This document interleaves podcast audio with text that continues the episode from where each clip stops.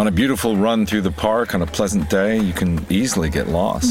No. She didn't kill him. Huh? In your true crime podcast. It was the pool guy. So obvious. Whatever motivates you works for us. It's all about letting your run be your run. And Brooks is here for every runner, doing the research and sweating the details to create gear that works for you. It's your run. Brooks, run happy. This October, Overwatch 2 arrives. I'm going to give you a rundown on what to expect from the new free-to-play, team-based shooter game. There are a ton of epic heroes to play, each with their own unique abilities, personalities, and roles. Charge into battle as a guerrilla scientist, take aim as a cybernetic super soldier, or heal up your team as a rollerblading DJ. No matter what mode you play, work together to get that dub. Overwatch 2, free-to-play October 4th.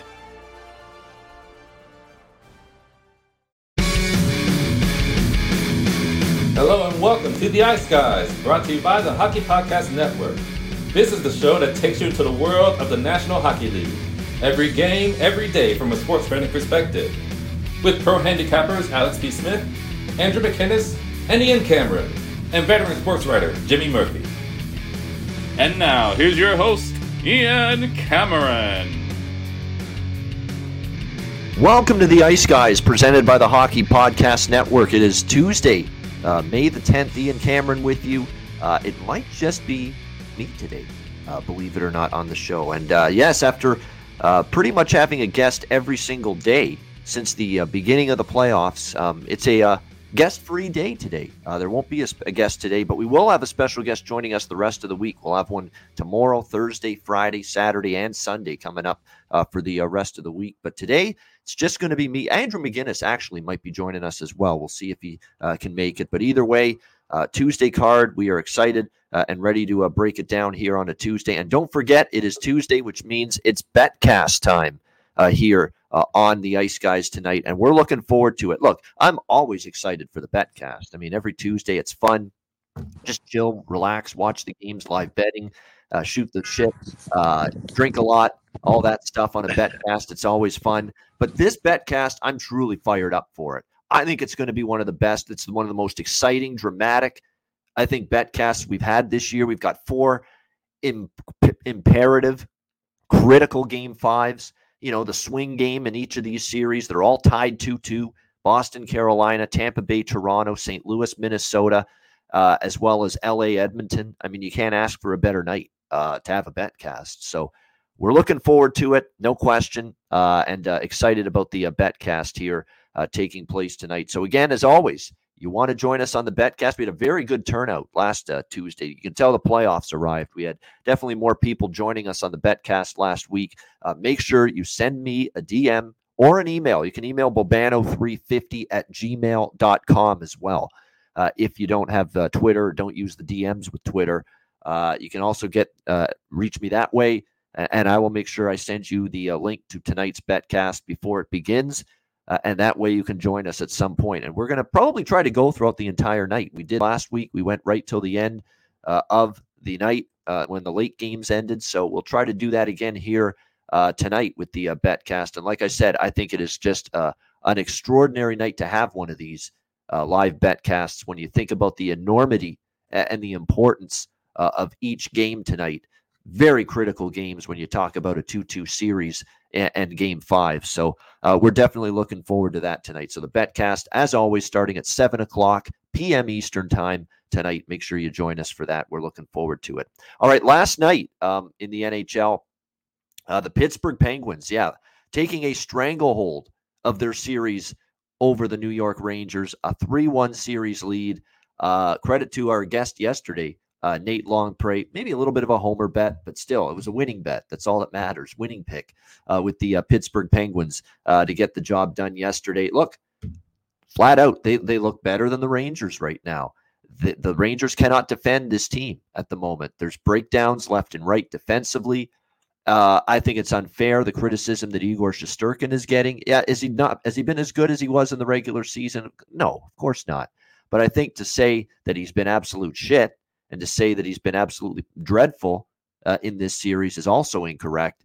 He's not getting a lot of help. He really isn't. I mean, it's been a rough series for some of these defensemen. And you look at it, Adam Fox is struggling. Adam Fox has chipped in a little offensively, but in his own end, he's been a problem. He's had some problems. Let's put it that way. Losing checks, losing, coverage of the guy he's supposed to be keeping, checking and, keeping an eye on. That's an issue. It's happened a lot with the Rangers blue line. I've said all series long about how they've constantly had problems defending Sidney Crosby, Jake Guentzel, and Brian Rust. That line, it continues to be an issue with them. But to say this is all on Shesterkin is not fair. It's just not right to do that. Has he played as well? No, but he hasn't gotten a whole lot of help either right now. Shout out to Alex B. Smith watching us at the airport. Yeah, he's traveling today. I believe he said he'll be back with us on Thursday, if I'm not mistaken. So Thursday's going to be the day we see Alex again. He is on the Wild to bounce back tonight in Game 5 at home, and also the first period over there. So a couple of picks as well from Alex. So hope you get home safely, Alex. We'll see you definitely on Thursday. To have you back on the show. Looking forward to that. But yeah, definitely when you look at last night, Pittsburgh's just, their forecheck has really caused the Rangers problems. There's no doubt. And Louis Domingue's been solid. I mean, is he's gotten a lot of goal support. That's been the nice thing for him in this series, but give him credit. He's played well, and here are the Pittsburgh Penguins. They have just been terrific in this series, and now they have a chance to close it out in Game 5 at MSG coming up on Wednesday night. We also saw the Florida Panthers less than 2 minutes away from going down 3-1 in that series against the Capitals, but they tie it late. Sam Reinhart with the extra attacker gets the game tied 2-2, and then the Florida Panthers win it in overtime. Carter Verhaeghe with the overtime winning goal, two goals for him in the game, and a 3-2 comeback win for the Florida Panthers. Cardiac Cats do it again. It wasn't pretty. But I thought they deserved the W last night. They had the major advantage in shots and territorial play. The power play, though, did let them down again, and that continues to be a problem. And I still don't know if the Florida Panthers are going to win this series if they go through the entire series not doing a damn thing with the man advantage. So that is still an issue of contention for them, and that's still an area where they've got to look to improve moving forward in this series. But in spite of the power play continuing to come up short, they found a way to come back and get themselves tied at 2 games apiece with the Washington Capitals now, with that series going back to Florida for Game 5. The Colorado Avalanche bust out the brooms in Music City. They sweep away the Nashville Predators 5-3 and end up getting the 4-0 series victory there, which was good for me. I cashed a ticket with plus 375 with that series to be 4-0. And a Colorado sweep. So all I needed was either them to win in 4 or them to win in 5. Those are the 2 bets I placed before the series, abs in 4, abs in 5. As long as one of those hits, one of those wins, I'm profitable. And that's exactly what ended up happening there. So very happy to see that. And look, Colorado they didn't screw around. That's what I liked. They went to Nashville. The only reason Game 2 was competitive was because of Connor Ingram looking like Connor Brodeur for one night. And really, other than that, it was domination from Colorado. Game 1, they absolutely crushed Nashville. Game 3, the power play absolutely lit them up, destroyed that Nashville penalty kill, leading them to victory in Game 3. And then you saw last night, great pushback from Colorado. I give Nashville credit for one thing. They didn't want to get swept on home ice. They played like it. And you saw them, they actually took a brief lead in the third period last night, but Colorado was just too much for them. The defensive play on the blue line too. It's not just what they're doing up front with MacKinnon and Rantanen and Landeskog and Kadri and Burakovsky, who scores a goal last night, and the incredible depth up front. What Cale Makar and Devon Toews are doing from the blue line is just sick right now. It really is. I mean, it's just absolutely special to watch. It's incredible to see just how these 2 guys can just take over a game from their position on the defense, on the blue line. It's just a phenomenal. It's just a joy, As a hockey fan, you enjoy watching the sport. We all do. Andrew's going to join us now. He enjoys watching the sport. You just enjoy people that have that kind of talent and that kind of game-breaking ability. And both from the blue line, Cale Makar and Devon Toews have that. And Andrew, we saw that last night in the fourth game victory for Colorado, finishing off the sweep against Nashville. Absolutely. You know, I was doing a radio show before that game yesterday, and I said, you know what, if they asked me, what do you like for props for Nashville? Not Colorado. What about Nashville? Give us a few props. I said, well, it's going to be the top guy. So how about Philip Forsberg breaks out of something here and gets involved? Happy to see him score. And then maybe some Roman Josi shot props. The reason why I bring that up isn't to pat myself on the back. It's to say that there's just not enough with Nashville, right? There just wasn't. Their best wouldn't even be enough. And, you know, and that game went to overtime where Connor Ingram stood on his head, Ian. That might have been the one to avoid the sweep. But there's just too much that Colorado has right now. And that's what separates them. I mean, hats off to the GM and the management team, because it's not just McKinnon, Rantanen, and Landeskog. It's Kadri, Burakovsky. There's so many guys down the list. Nichushkin, JT Compher. There's so many players down the list and then you talk about the offensive defensemen, like you mentioned. So I know that we don't want to be broken records, Ian, and we don't want to say stuff just to pat ourselves, but you and I and Alex both love the third period elimination game overs. And yesterday I got the third period over 2.5 at +120. Ended it with 4 goals, I believe, in that period. Yeah. You know, it's unbelievable. It's one of those things where it's hard to sit here and say, yeah, I think I'm going to bet on the third period a lot. You know, like we're doing a show, you know, it's 2:21 right now. We're giving out a pick on a you know, it's pretty much an intermission play. I mean, some books do offer obviously the third period before the game starts, but and puck lines. MGM and DraftKings do. I know that because I always see them at those two books, third period before the game. Yeah, it's nice. It's nice to have. And one more thing I was going to say was that margin of victory. You know, continuously looking at these margins of victory. The puck lines in the playoffs, the puck line prices are crazy. And I'm not a huge puck line bettor. I know that you bet them sometimes, but not like for every bet you make, but it's become very apparent. You know, if you liked Calgary and Reg yesterday, it was -105, Ian. If you liked them on the puck line, you got +170. And did they win by margin? Yes, they did. So from a value standpoint, an empty netter standpoint, and a playoff standpoint, it really seems like puck lines are the way to go right now. Yeah, no doubt. People apparently don't know. Don't call me when I'm doing a show. So sorry about that. But nevertheless, the people know I'm on the air. It's ridiculous. But nevertheless, we move on. I agree with you there. I mean, the puck lines, you know, we talked about it. How many of these teams are winning by a margin right now? And yeah, definitely it's been remarkable to see it. There just hasn't been a boatload of close games. Of course, the one exception last night was Florida and Washington, which ended up going to overtime with Florida winning there. And the last game last night, finally the Calgary Flames. Welcome to the playoffs, Johnny Hockey. Glad you could finally make it. I was very happy to see you last night. Johnny Gaudreau, look, he showed up last night. I got after it on Sunday. It was Vito and I on Sunday's show. I said, this team down 2-1. Here we go again with the Flames. And I'm getting upset if they lose this series because I think they're better than Dallas, flat out.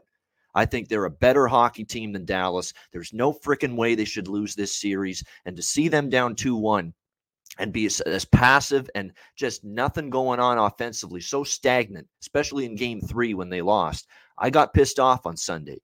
And I called Johnny Gaudreau and said, are we going to do this again, Johnny? Playoffs where we can't find you with a telescope, game in and game out? Are we really going to do this again with you for another year? And I said about Tkachuk, stop headhunting John Klingberg and fighting guys that don't want to fight and want no part of it. Maybe do something offensively to help your team because that ain't going to help you win a series. But thankfully, Calgary, they showed up last night. Lindholm's been the one guy that every game in this series, he's been terrific. He scored again. And Johnny Gaudreau, he had chances all night. He was taking the puck to the net. He wasn't sitting around the outside in the periphery along the boards. He took it to the net, and he finally got – and he had a bunch of chances. He could have scored a couple of goals before finally he gets rewarded with a penalty shot, and he cashes in, and he converts on it for a huge goal at the time to give Calgary a 2-0 lead, and they go on to win. The Calgary Flames manned up. They put their big boy pants on, and they manned up last night. They dominated that hockey game in a game they had to have. Well done, Calgary Flames. I'm off your back, at least for one night.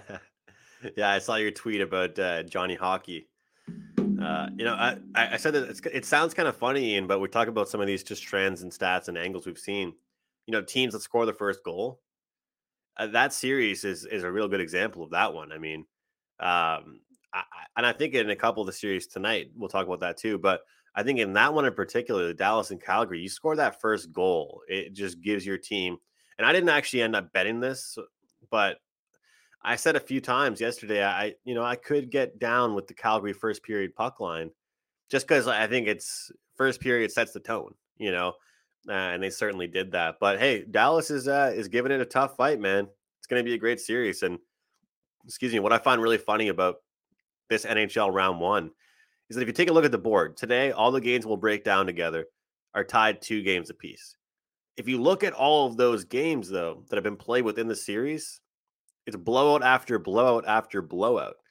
But it doesn't even matter because, you know, all that matters is whether it was a win or a loss, which is what you hear the coaches say. But it's just so interesting. You look at the Boston series, you look at the Maple Leaf series, you know, they're both tied at 2. All the games have been different, but it doesn't matter. You know, who needs a 1-goal, you know, like some of these games, Ian, you could just turn off and you know, you can, you know, who's going to win, you know, it's kind of funny that way. Yeah. And the good news is, yeah, they don't give you 2 losses for a blowout loss. Yeah. It's just 1 loss. And that's the old adage. And I've certainly seen a lot of those in terms of blowout losses. All right. Before we get to tonight's card, Andrew, you joined us just a few minutes ago. So did you want to mention anything and anything on your mind regarding Rangers Penguins last night or Panthers Capitals last night? Look, I'm still not impressed with the Florida Panthers. That's for sure. I think all I heard was this gobbledygook from Brunette and the players. We're fixing the power play. We're working hard on the power play on Sunday, yeah. Working overtime. We're going to show you some new looks, Washington, with the man advantage. What did it result in? Zip. Zilch in terms of production last night with the man advantage. Again. It's shocking, really. But, I mean, what I learned in the Pittsburgh and New York series, look, here's the thing. So, and I'll say this. This will be the last time you'll hear me say this. I haven't made a side wager in that series yet. I have Pittsburgh at 9-1. I thought it was 8-1. I checked, actually. It's been so long since I looked at the ticket. It's 9-1 to win the East, okay? And I'm a fan of Sidney Crosby. So for being a fan and for my ticket that I actually thought was great value, I'm cheering on the Pittsburgh Penguins. So everyone's calling me biased. You're just hating on the Rangers. No. I just thought all year long, Ian, and you've heard me say this 20 times, that Shesterkin got peppered a lot during the season and bailed out the Rangers. And now when he plays like an average or slightly below average goalie, they got exposed. And let's take a look at how much experience, how important that is in the playoffs. Look around the Penguins roster. Even a guy like Jake Guentzel, how old is he? Like a year older than me? I mean, this guy is dripping with experience, way more than a lot of guys in that New York Rangers roster. And you can see it. You can really tell. And I don't want to hear anything about goaltending. Louis Domingue, he's holding it down. So yep. I don't know. But I wanted to ask you something, Ian. I'll be honest, though. Shesterkin getting thrown under the bus is ridiculous. If you're watching that's what I'm saying. I'm right there with you. Yeah, exactly. I mean, has he played as good? No, as he did in the – but no, this is the Rangers in front of him falling apart. Adam Fox is a mess defensively in this series. I mean, he's been beaten to the net many times, especially by that top line.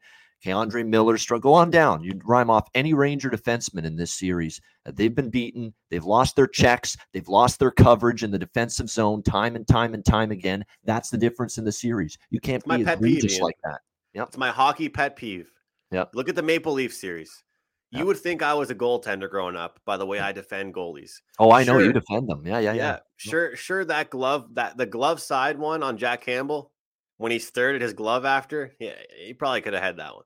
But the fact is, one game, Leafs Nation is ready to call this guy the Vezina winner and the best goalie that we're, and then the next game, oh my God, we should have traded for a goalie. Are you kidding me? Come on. Like, you can't say how great one guy is one day and 2 days later say, I wish we traded this guy or traded for a goalie.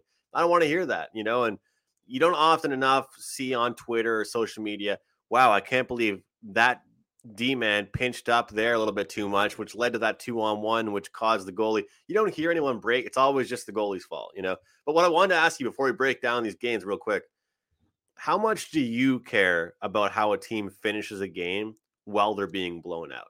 It's been kind of a topic of discussion with me and a couple of buddies and people on social media and stuff, because to me, it matters in the slightest as far as just effort and grit and giving a shit goes. But, and I know I'm known for chirping the Leafs, but those Nylander goals to me, Ian, I don't really care about them, the goals. What I do see when you look at him in the end of the game was all the memes you see going around Twitter right now. Have you ever seen where the corner one-on-one battle he had in the corner, where he just pulled up and just didn't give any sort of battle level, compete level. So to me, that stuff matters more than the goals, because those goals might not have been scored in the first and second period when it wasn't a 5-0 blowout, you know? So what do you think about that type of stuff? Not just in that series, but in general, when there's a marginal victory inbound, what do you look for and how much do you care about how a team plays in the third period? I think in the Leafs case, it was nice to see some pushback the other night. Obviously, they had lost Game 4 already. Tampa Bay had that game well in hand. And it was nice to see that, you know what, even though we weren't coming back in that game, we had a nice third period. We were pushing back. We were trying to work on some things and build at least a little good feeling and some level of confidence going into Game 5. But at the same time, people are giving the Leafs all that credit for a nice little third period there. Some of it's Tampa's putting their foot off the gas pedal, parking the bus. That's definitely part of the equation as well. Exactly. And that's my point. Like, I'm never going to sit here and say like, oh, like, you know, not going to give any credit to that guy that scored, but it's more so like, wow, Nylander broke his slump. Here we go. Like, get ready for him to come firing next game. It's like, They were down 5-1 or whatever the score was. You know, let's see him score a goal when they're, you know, it's 2-1 for the scoreboard. But I mean that in every series. Look at the St. Louis Blues and Wild series. We'll talk about that in a few minutes. That series, again, has been just like the Lightning series, where it's been a tight series as far as the series goes, but all the games have been pretty one-sided. They have been. It's been crazy with that. And I thought that series would be awesome.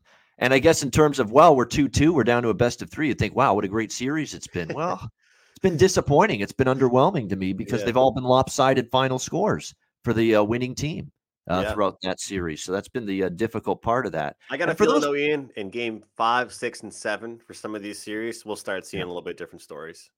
Yeah, exactly. Now, there's some Leaf fans, too, that about the Nylander thing. Some Leaf fans were, hey, we're happy that we mentioned this and we criticized him for it. And then there's some that said, hey, ease up, give him a break. And some people were coming after someone who was very critical of Nylander on that play on the TNT broadcast, Eddie Olczyk, and saying, oh, Eddie Olczyk, he was a fringe NHL player. He didn't have much of a career. You're a complete moron if you think that. Eddie Olczyk had his great career. Did you see this picture? Yeah. This is the funniest thing ever. Yeah. Nylander's hearing about that. Look, Eddie Olczyk he's an analyst. You know, he's supposed to call it the way he sees it, and he says that was a piss poor effort. But to come after Eddie Olczyk's playing career, you must be millennials, or you must be too young to know better, or didn't watch the guy play. He had a nice career. To say Eddie Olczyk is some slum any hockey player and just didn't, some rinky dink, no name, terrible, below average, piss poor hockey player is just so disrespectful and so false. Yeah. It's mind boggling.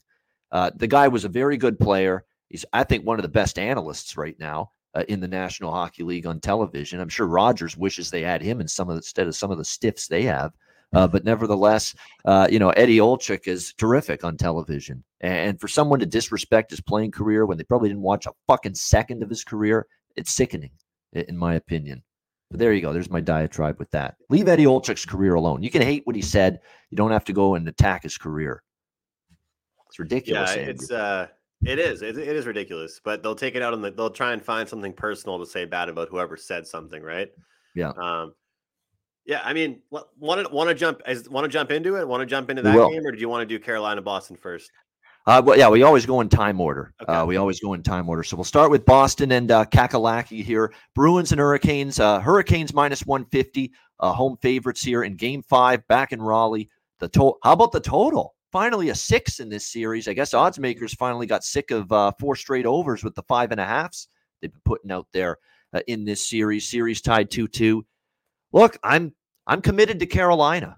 I'm not ready to just abandon ship here because they lost the last two games against the Bruins.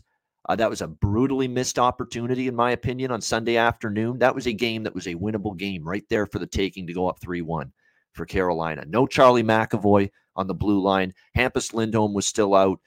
You had it set up very nicely for Carolina. And look, they had the control of the game. They had control of the game in the first half. They were up 2-1. And then all of a sudden, penalty trouble hits the Hurricanes like a ton of bricks. They just could not stay out of the box. It was unreal to see it unraveled like that.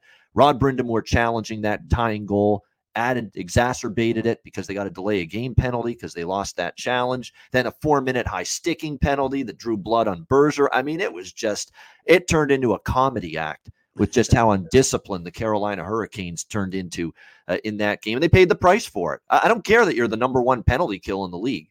You're eventually going to pay the price for it, especially when you're giving the Bruins a 5-on-3 for 2 minutes like they did. And that's what happened. They got the 3-2 goal, and you could just tell the momentum was lost for Carolina at that moment.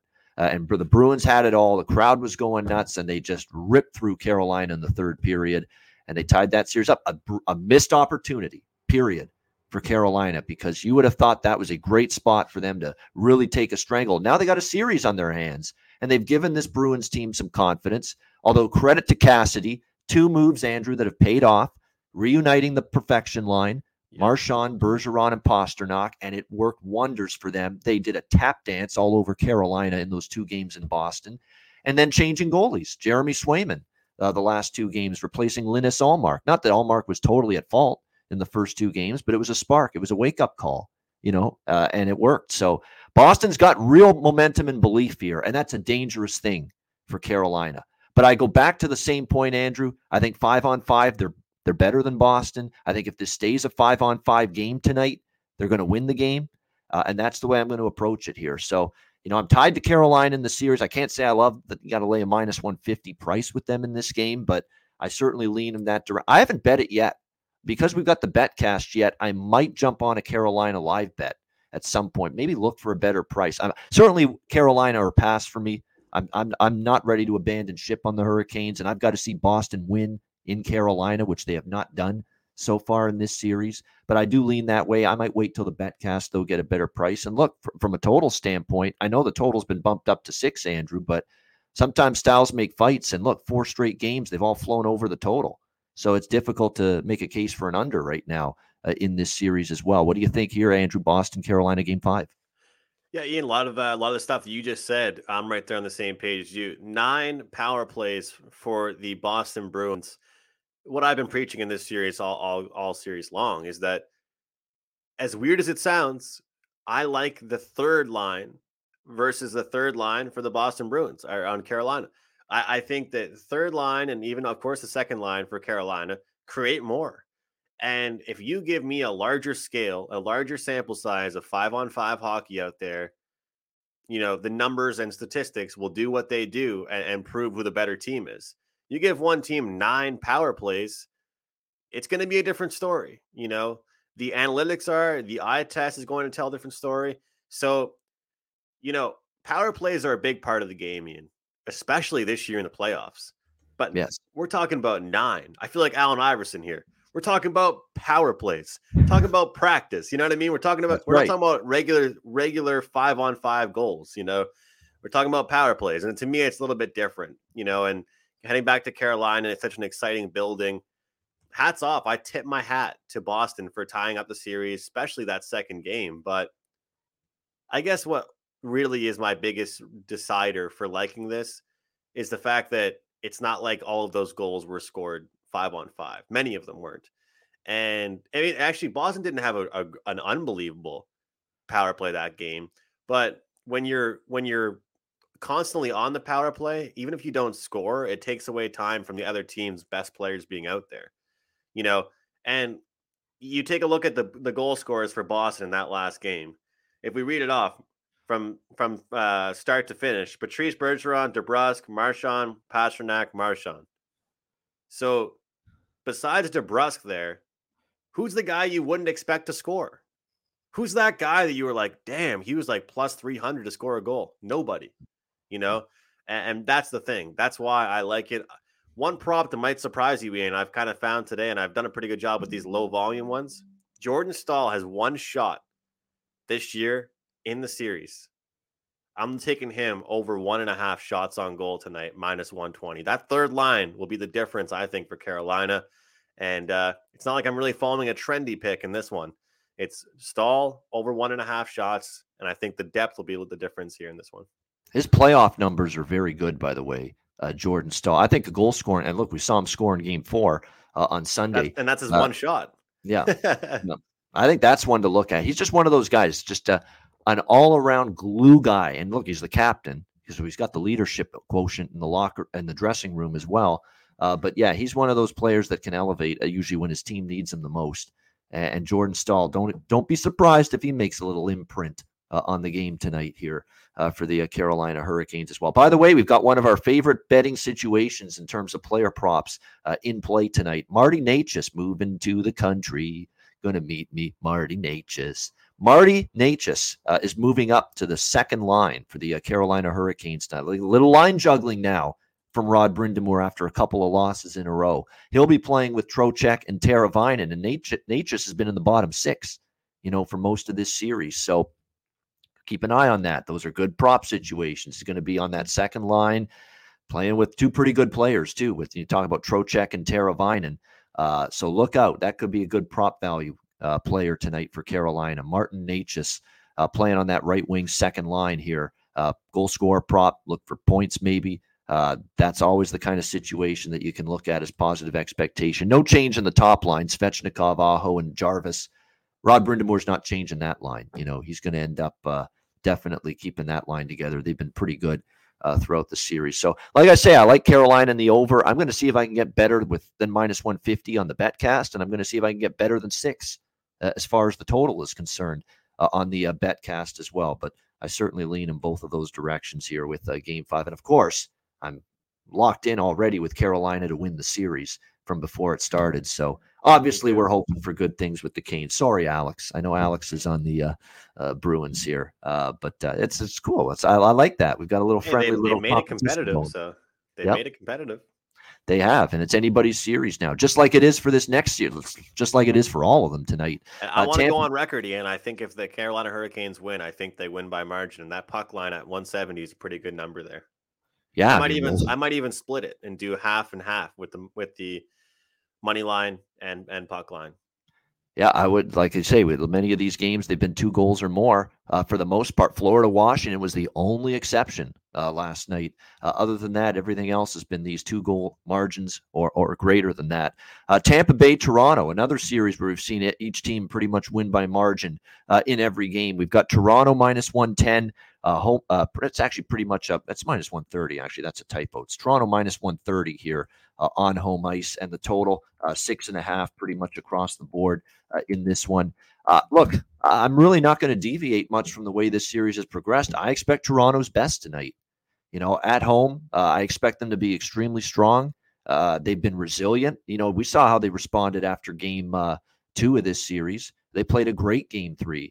You know, here's their other next opportunity now. And look, the place, if Scotiabank Arena, because this place has been ridiculed and criticized for years at playoff time as being a place filled with suits, place filled with people that just don't make a lot of noise, that really don't get their team, you know, fired up during the game when they need the crowd to make noise or they're trailing by a goal in a playoff game.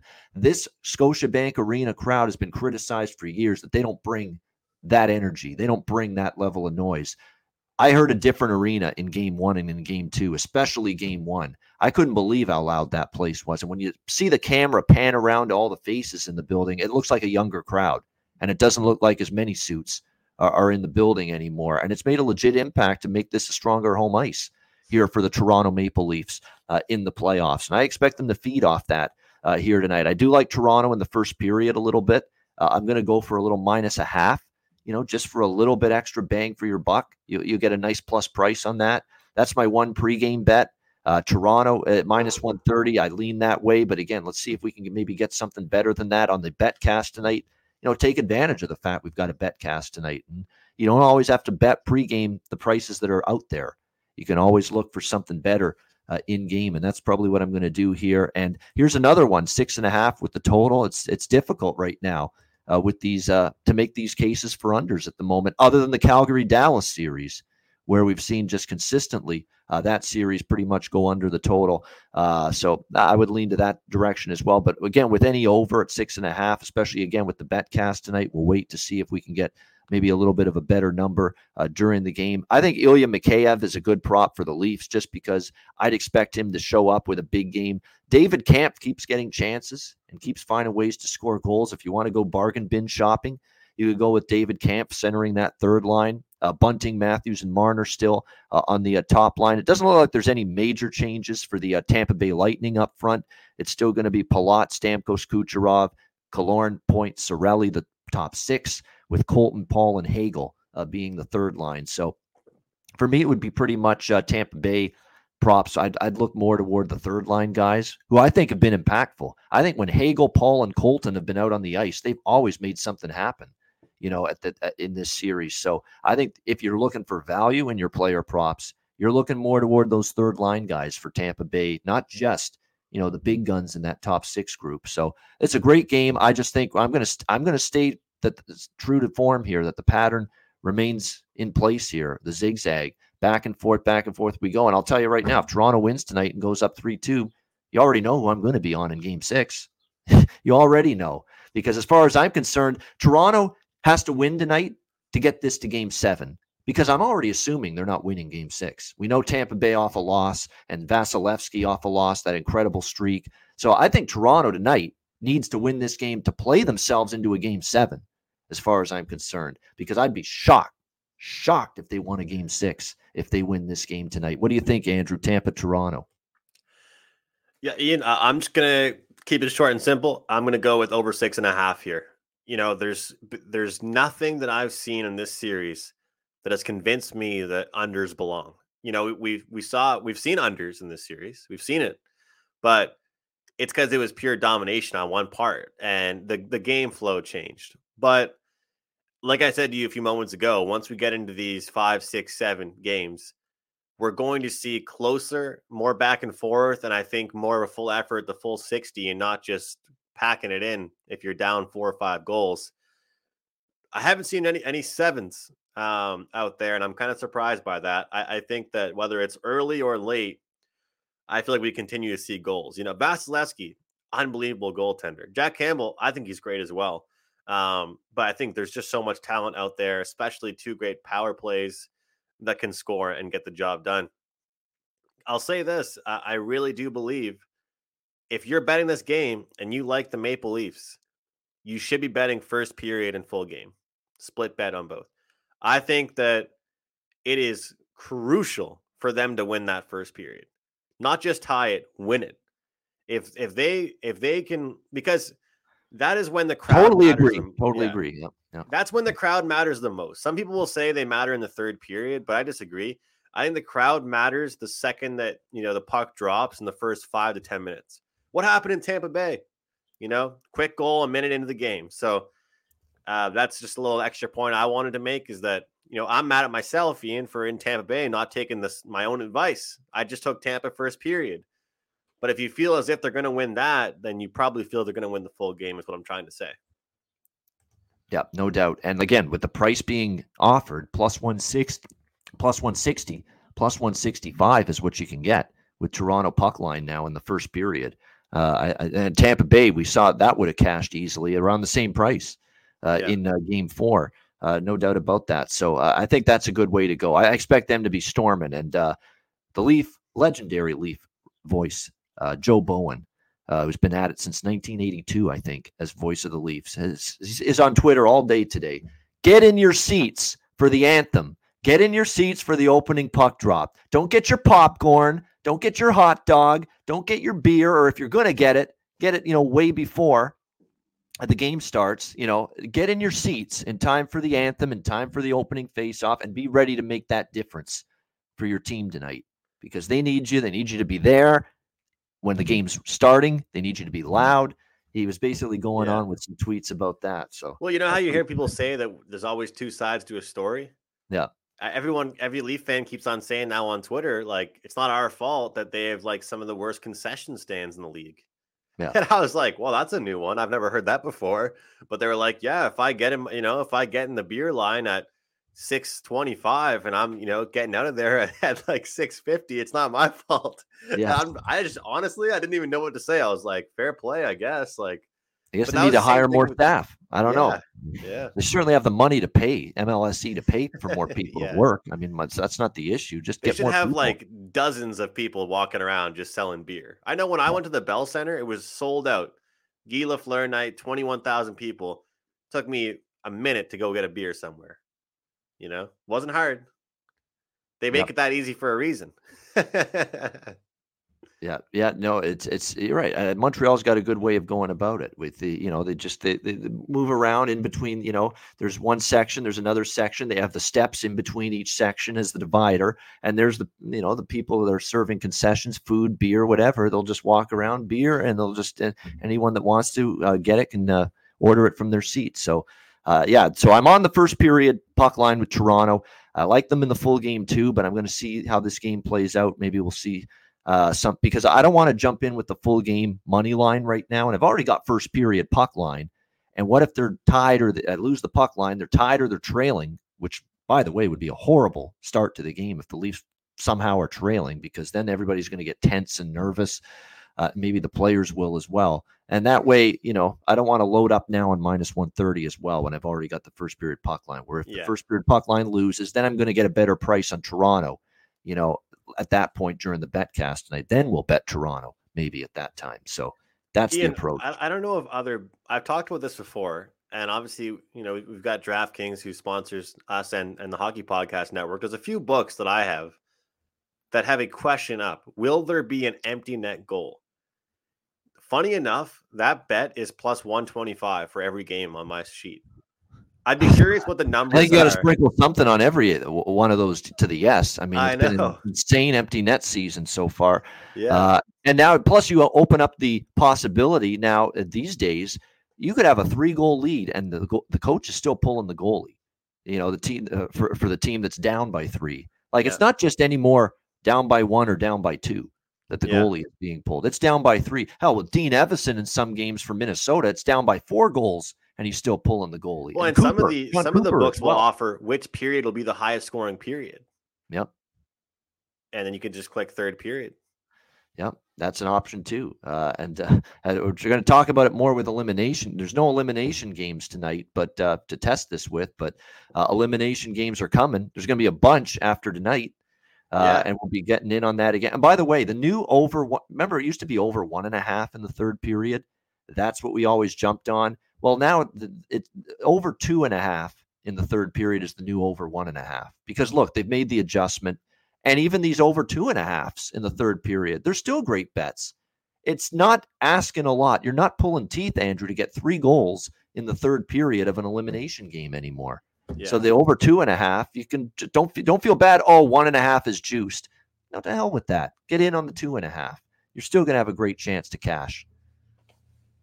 Well, and that's the thing. Like look at yesterday's game, Ian. I thought about taking the Colorado Avalanche game over the total full game. Didn't really look that good until the third period, right? So you know, if most people could bet that third period over pregame, I would have just told people that pay me for my picks. Hey, take the third period over, but unfortunately not every book has that. So I took I'm taking a look at the full game over and some of these elimination games. And in my head, I'm knowing that third period's probably going to be the deciding factor if that hits or not. Yeah. No question about that. It's a good point you made right there for sure. Everyone making a big deal of Vasilevskiy off a loss.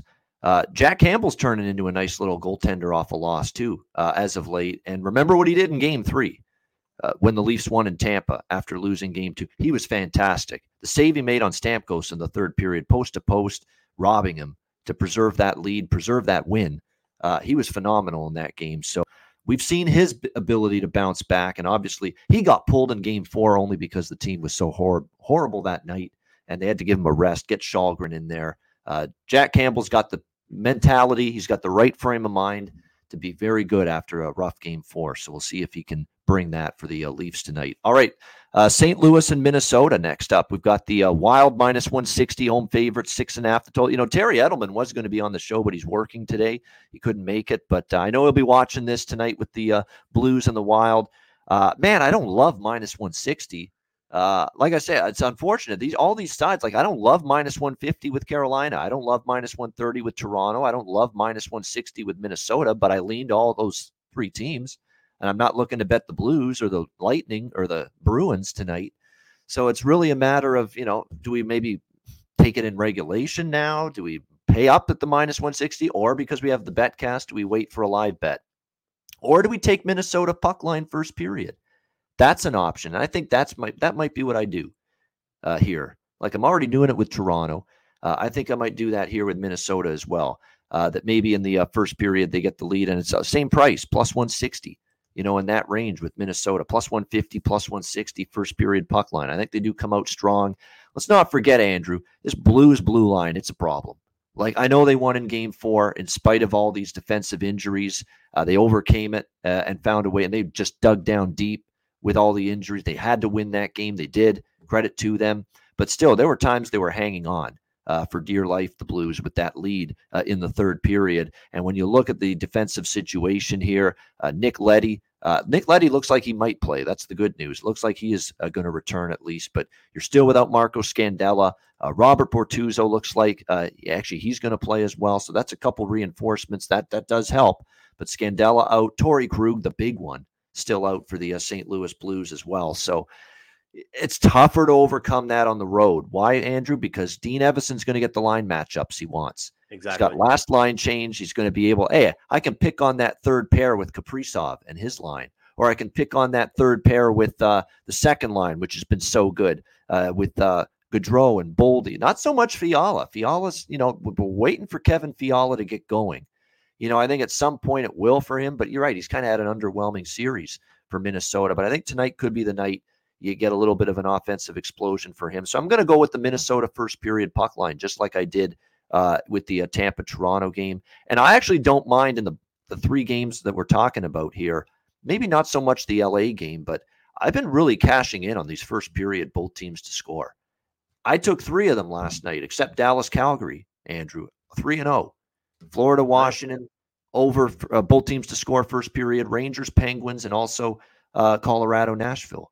I think I'm going to sprinkle on that again tonight, at least in the first three games, Boston, Carolina, Tampa, Toronto in this game, because I think with such importance here, you're going to see both teams with an aggressive approach. So first period, puck line, Minnesota, for first period, both teams to score, and lean to the over in the full game. And then we'll see what we can find for the BetCast tonight in terms of some live value. What do you think here, Andrew? Blues Wild. Ian, I'm just going to pass here. I don't really have many opinions. I'm looking forward to the game tonight. I'm curious to see if the zigzag hits the pause button in this one, but I have Blues in the series. Yep. And this one will kind of be, a big one as far as that one, especially if they can steal one on the road. So actually I have a slight lean to the under. That's all I can really give, but it's just been so damn hard to bet an under in the NHL playoffs right now. But that's kind of where I would go if I was to bet this game. Yeah, except for a couple Florida-Washington bad beat to the over. Oh, don't remind me, please. That, yeah. Those two that were 5-1 and 4-2, oh, my goodness. The worst part, Ian, I didn't take the next one, and it went over. Yeah, because of a last-minute goal that made it 6-1, I remember, for Washington on Saturday afternoon. Yeah, I stuck to my guns, but I'll admit I was fortunate. You know, that probably should have stayed under. That game, Florida-Washington. But other than that series in Dallas-Calgary, you know, every other series has been an overpalooza in every other first-round series besides those two for the most part. So that's why it is difficult. Even though you're seeing a 6.5, difficult to bet it under with Blues Wild as well. All right, final game tonight of this Tuesday card, LA Kings, Edmonton Oilers. We've got Edmonton minus 210, home favorites here, 6.5 the total in this game. I hate to be repetitive, but I think the Oilers do win. This price I can't get into, obviously, minus 210. It's just too big, in my opinion, here to back Edmonton at that number. This is probably a first period, again, that I lean to with the -1/2 on the puck line here with the Oilers, which you can get it once again at a pretty solid price. Not as much here, +130 with the first period puck line because they are a bigger favorite. But no, I'd expect back home that they come out strong, have a good chance to take the series lead here. Look, give Jonathan Quick credit as well. What he did in Game 4 was fantastic. He needed a response. The whole team needed a response. Todd McLellan was livid after Game 3 when they got blown out 8-2 at Crypto Arena there in LA, and the Kings responded. You got to give them credit for it. We wondered if this young group was going to be able to pull up the bootstraps, save face after just two debacles in a row. You know, they lose 14-2 on the scoreboard to the Edmonton Oilers in Game 2 and in Game 3 combined. And to see them have that resilience and that resolve and that character to bounce back, 31 save shutout from Jonathan Quick, which was great to see. Todd McLellan pushing the right buttons with the lineup. He puts Troy Stetcher in on the blue line. The guy scores a goal. I mean, talk about your lineup adjustments working for Todd McLellan. They certainly did in that game for the LA Kings, 4-0 shutout win. Now it's probably Edmonton's turn, shutout loss on the road to bounce back, but you got to get creative. I'm not laying -210. Hell, I don't even love the regulation price either. I'll probably go with the first period puck line, just like I am with Minnesota and Toronto, and then just maybe look live in terms of what to look for after the opening period if we're able to cash that Oilers first period puck line. As far as props go, I'm going to stick, I'm going to be boring, stick with the same props. I mean, for me, it's Trevor Moore for the LA Kings. He's been spectacular in this series. Cashing, Ian. Not boring if you're cashing. No, exactly. Keep riding it with him. He's been fantastic in this series. And for Edmonton, I'm going to just keep banking on Evander Kane, keep banking on Kyler Yamamoto, Zach Hyman. Those three, not that Connor and Leon won't have a big night tonight, but I'm looking for some of those other guys and a little more value in my props. And I'm looking at Hyman. I'm looking at Kane, Yamamoto. And I'm still going to say, even though it hasn't happened yet, Warren Foegele is going to score a goal in this series. He's done it before for Carolina. He's had chances. He hit a post, I think, either the last game or the game before that. Warren Foegele, I think, will find the back of the net for the Oilers at some point. Andrew, what do you like here, Kings Oilers?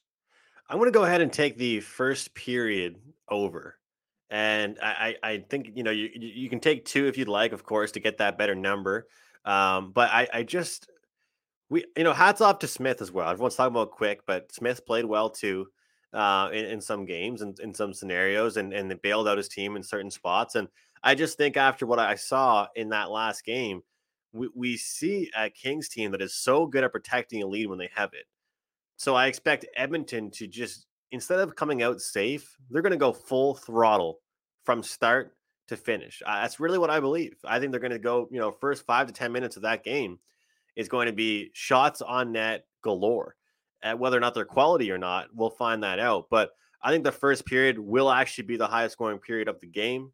And I think that we're going to see both teams get involved. So two talented goaltenders here. I can't believe I'm even saying that about Mike Smith right now, but he's playing okay this series.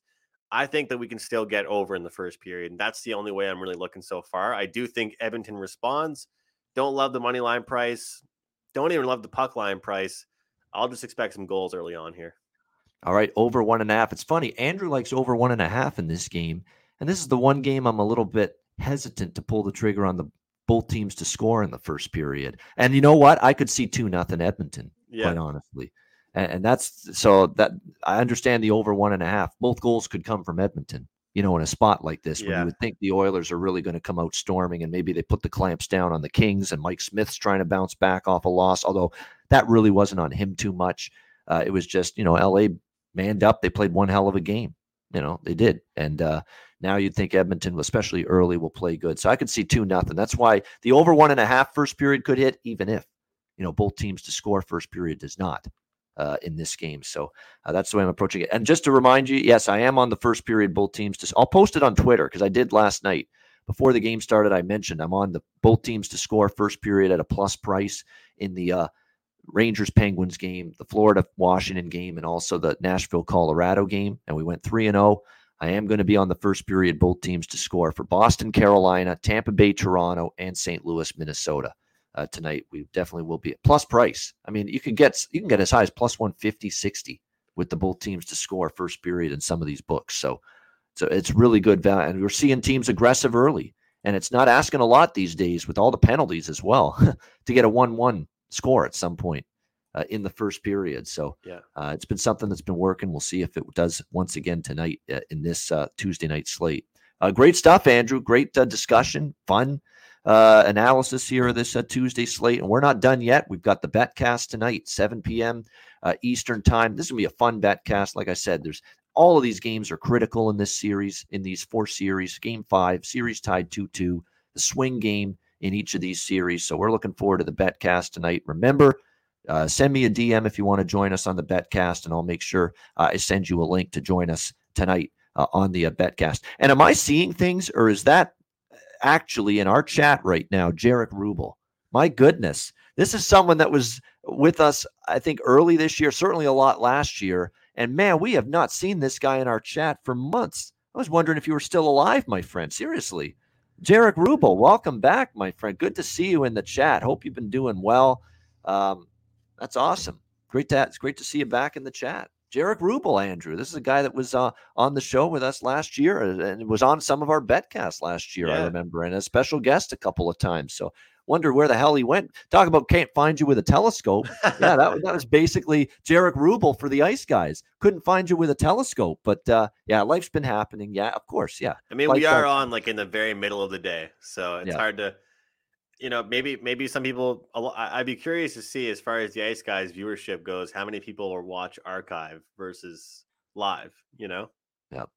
Because people have lives, and middle of the day is tough.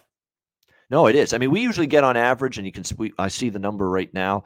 I think anywhere from 150 to 200 live viewers. But then we get, I think by the end of the day, like some of these videos have 1,500, 1,600 views. Right. You know, so they pile on after the show ends archived. So there's no question about that. And by the way, spread the word about the Ice Guys. The YouTube channel subscription numbers just keep on going up. We're going to hit 2.5K very soon, like in the coming days. We're going to get to the point where we can think 3K, 4K, 5K, and really continue to grow this thing. And it's been great to see, you know, just the numbers for the subscriptions to the YouTube channel for the Ice Guys. So keep it up, guys. We appreciate it. Tell everyone you know that's a hockey fan interested in betting about the show. We're here 7 days a week, so definitely we appreciate that. And also DraftKings Sportsbook, great partners here, the THPN, the Ice Guys, all that. A reminder, new customers bet just $1 on any NHL team, get $150 in free bets if they win. If DraftKings Sportsbook isn't available in your state, you can play for huge cash prizes with DraftKings Daily Fantasy Hockey Contests. DraftKings is giving all new customers a free shot at millions of dollars in total prizes with their first deposit. Download the DraftKings app, sign up for an account, use the promo code THPN, bet just $1 on any NHL team, get $150 in free bets if they win. That's promo code THPN at DraftKings Sportsbook, an official sports betting partner of the NHL. Must be 21 years of age or older. Must reside in a DraftKings Sportsbook state. New customers only. See DraftKings.com/sportsbook for details. Gambling problem? Call 1-800-GAMBLER. Download the DraftKings app. Sign up for an account. Use the promo code THPN. Yeah, you know what's funny about all the teams? MDR24 in the chat says, I like Oilers team total over. I certainly lean team total over with all four teams that I like to win tonight. Carolina, Toronto, Minnesota, and Edmonton. And they're all, I believe, 3.5. So there's no 4.5s, not a 1.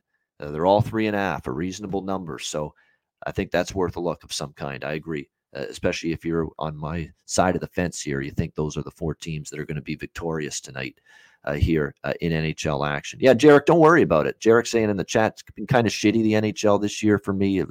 I had a horrible October, terrible. You know, we battled through it, and it's ended up being a great season. I think it's kind of mirrors the same season Andrews had as well. Tough start, but boy, overall, lots to like. Yeah, this has been the best season I've ever had. And I think a lot of it's just learning as you go, you know. I think that every season's different, and that's what's cool about what we do. You know, we don't just talk about sports. We have to analyze how each team performs, and you know, as far as the odds go as well. So yeah, it's a marathon, and it's fun. So yep, just like Jarek said, you know, being responsible and being smart with your money. we all have things that we're working towards. Everyone bets different and all that kind of stuff. So, it's when it comes down to it, we are all still gambling. I think it's important that we don't hide the fact that we're trying to, responsibly have educated guesses and predictions. But when it comes down to it, it is gambling. So just make sure that when you're betting, don't bet anything you can't afford to lose. Yeah, exactly right. Thank you, Bob. Yeah, I mean, it was just silly. It's silly after the fact. You say it's easy to say it after the fact, but I also had Oilers team total over on Sunday in Game 4. But I did really like the Kings' first period in that game. I said, you know what, they are a team that we've seen them show some spine.